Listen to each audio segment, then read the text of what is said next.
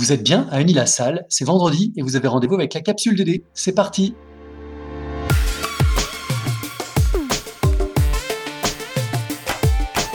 La capsule DD Un podcast de la direction du développement durable d'Unis-la-Salle. Au menu, l'actu du moment. La France rejette l'accord Mercosur en l'état, une bonne nouvelle. L'écho d'Uni-la-Salle, on débarre notre série sur l'énergie avec le campus de Rouen. Le clin d'œil de la semaine, consultation citoyenne sur l'avenir des médias publics. Et l'agenda de la semaine prochaine.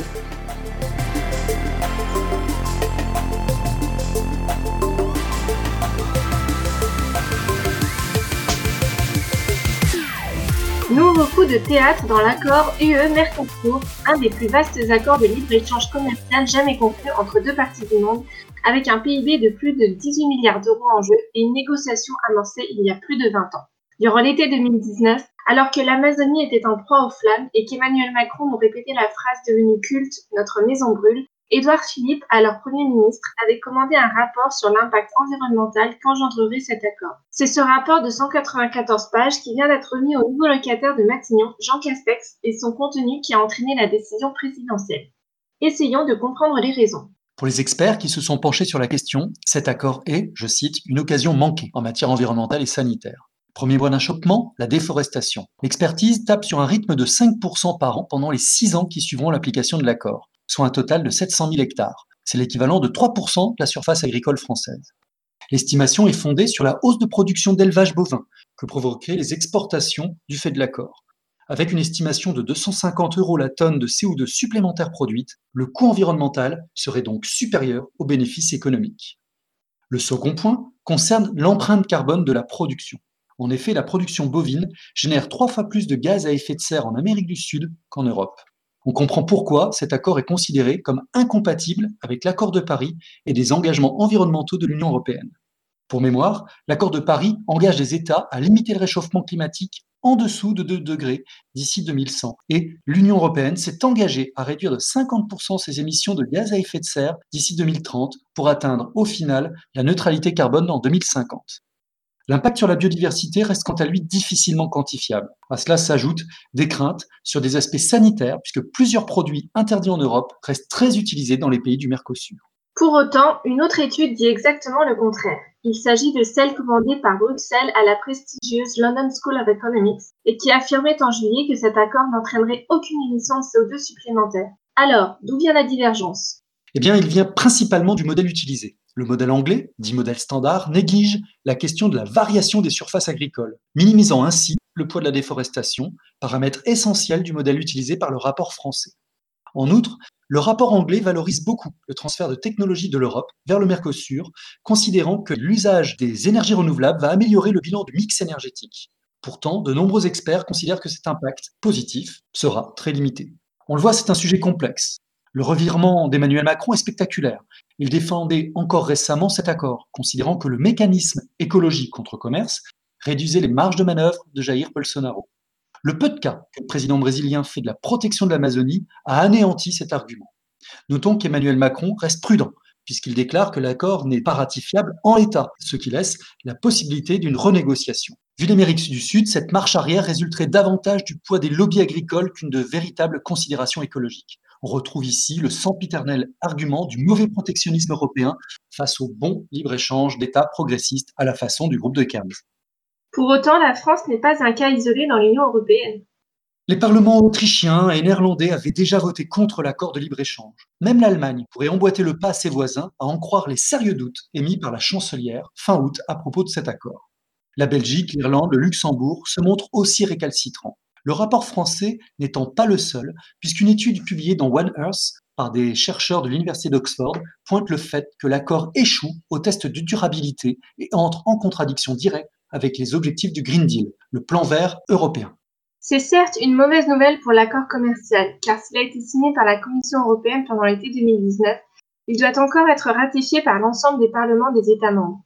L'annonce française compromet donc sérieusement son entrée en vigueur. De l'autre, une bonne nouvelle pour la planète qui obtient un délai de répit, le temps de trouver des dispositions convenant aux deux parties en matière de respect de l'environnement.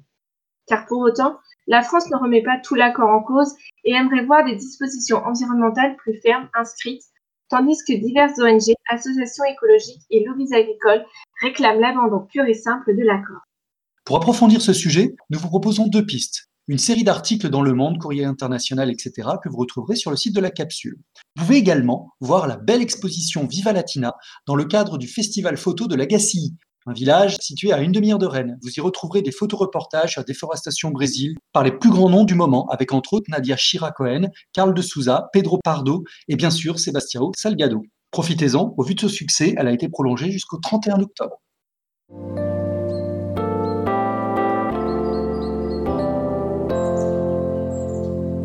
À l'occasion de cette Semaine européenne du développement durable, nous avons envie de vous partager les réalisations concrètes d'Unilassal en faveur de l'environnement.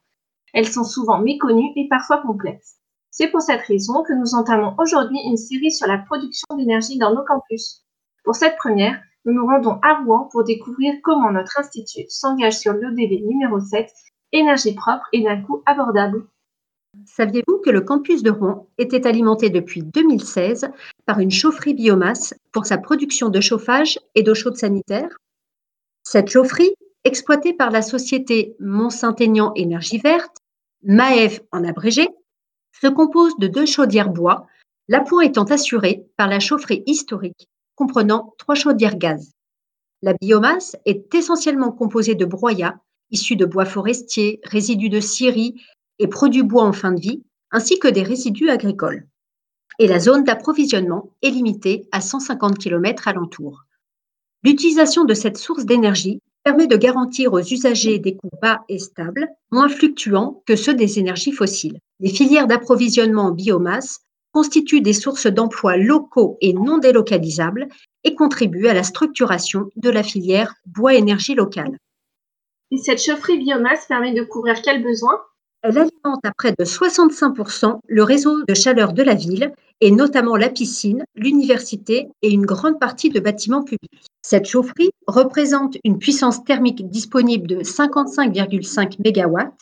Elle est approvisionnée par 15 705 tonnes par an de biomasse utilisée, ce qui permet d'éviter l'émission de 9 400 tonnes de CO2 chaque année, soit l'équivalent des émissions de 7 800 véhicules.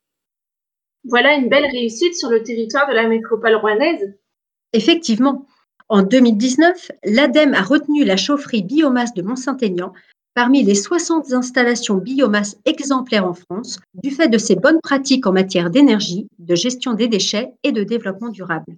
À noter également que Maëv est engagée, comme le campus du Niassal Rouen, dans la démarche COP21 initiée par la métropole depuis 2018. Dans ce cadre, elle a signé l'accord de Rouen pour le climat dont les objectifs sont une diminution des émissions de gaz à effet de serre de 80% et des consommations d'énergie de 50%, ainsi que la multiplication par 2,5 des énergies renouvelables produites sur le territoire. Et quel est le bénéfice pour le campus de Rouen?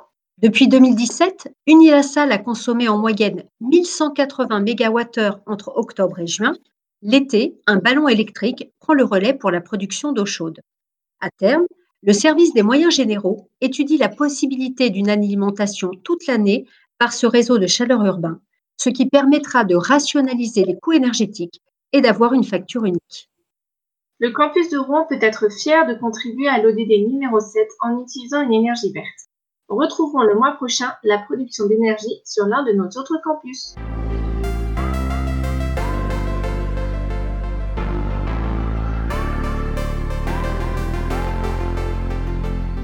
Enfin, pour le clin d'œil de la semaine, nous vous invitons à participer jusqu'à dimanche à la consultation citoyenne sur les médias publics organisée par France Télévisions, Radio France, France Média Monde, TV5 Monde et l'INA.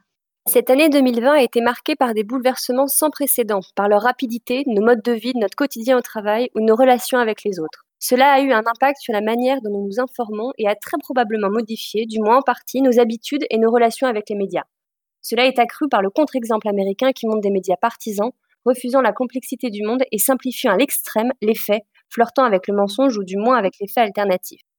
À l'heure où la réforme sur l'audiovisuel public est en suspens du fait de la crise sanitaire, cette consultation est l'occasion de partager vos idées et vos attentes sur les contenus que vous souhaiteriez pouvoir trouver en ligne, sur les écrans ou à la radio. que ce soit sur l'actualité, des reportages, l'information internationale, les divertissements, les programmes jeunesse, l'offre culturelle comme les films, séries, spectacles ou l'offre sportive. La consultation est le moment de donner votre avis sur ce qui existe déjà et ce que vous attendez de l'audiovisuel public idéal afin de construire la radio, la télévision et l'offre numérique de demain.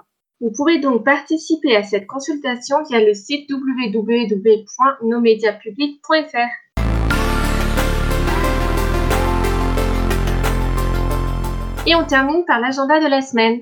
Retrouvez les conclusions du Café Dédé de mardi sur la compensation carbone des mobilités internationales. Merci à Audistel de l'ENGES et aux 40 participants. Les échanges ont été passionnants et instructifs. Les documents sont disponibles sur le Teams Café Dédé. Les semaines européennes du développement durable continuent et c'est l'occasion à Rennes de lancer les ateliers Dédé. Lundi à 13h30, venez brainstormer sur les questions d'éducation, de genre et d'inégalité pour proposer vos idées, projets qui pourraient être portés au sein de l'école. Mercredi, même heure, on parlera de santé et de bien-être et vendredi, on réfléchira sur les enjeux d'une énergie décarbonée. Mercredi, le REFED, le réseau français étudiant pour le développement durable, annoncera les résultats de sa consultation nationale étudiante. Plus de 50 000 étudiants interrogés sur les enjeux environnementaux. Nous ne manquerons pas de vous partager les grands enseignements lors de la prochaine capsule. Et pour les étudiants et salariés du campus de Beauvais, n'hésitez pas à aller faire un tour au centre de documentation qui a mis en place une très belle exposition sur l'eau et réalisé une table de sélection de ressources documentaires sur le sujet. Et enfin, à Rouen et à Rennes auront lieu les premiers copiles DD de la rentrée. Et voilà, la capsule dédiée d'Unilassal, c'est fini pour aujourd'hui. On espère que ça vous a plu. N'hésitez pas à nous partager vos courriers enthousiastes, vos propositions de thèmes et vos suggestions d'amélioration à l'adresse capsuledD.unilassal.fr. Merci pour votre écoute et pour vos gestes médiatiques en faveur du développement durable. On se retrouve la semaine prochaine. Et d'ici là, vous pouvez méditer cette pensée de Philippe Gueluc avec son fameux chat. Chaque minute en Amazonie, on déboise l'équivalent de 60 terrains de football. C'est un peu idiot, il n'y aurait jamais assez de joueurs.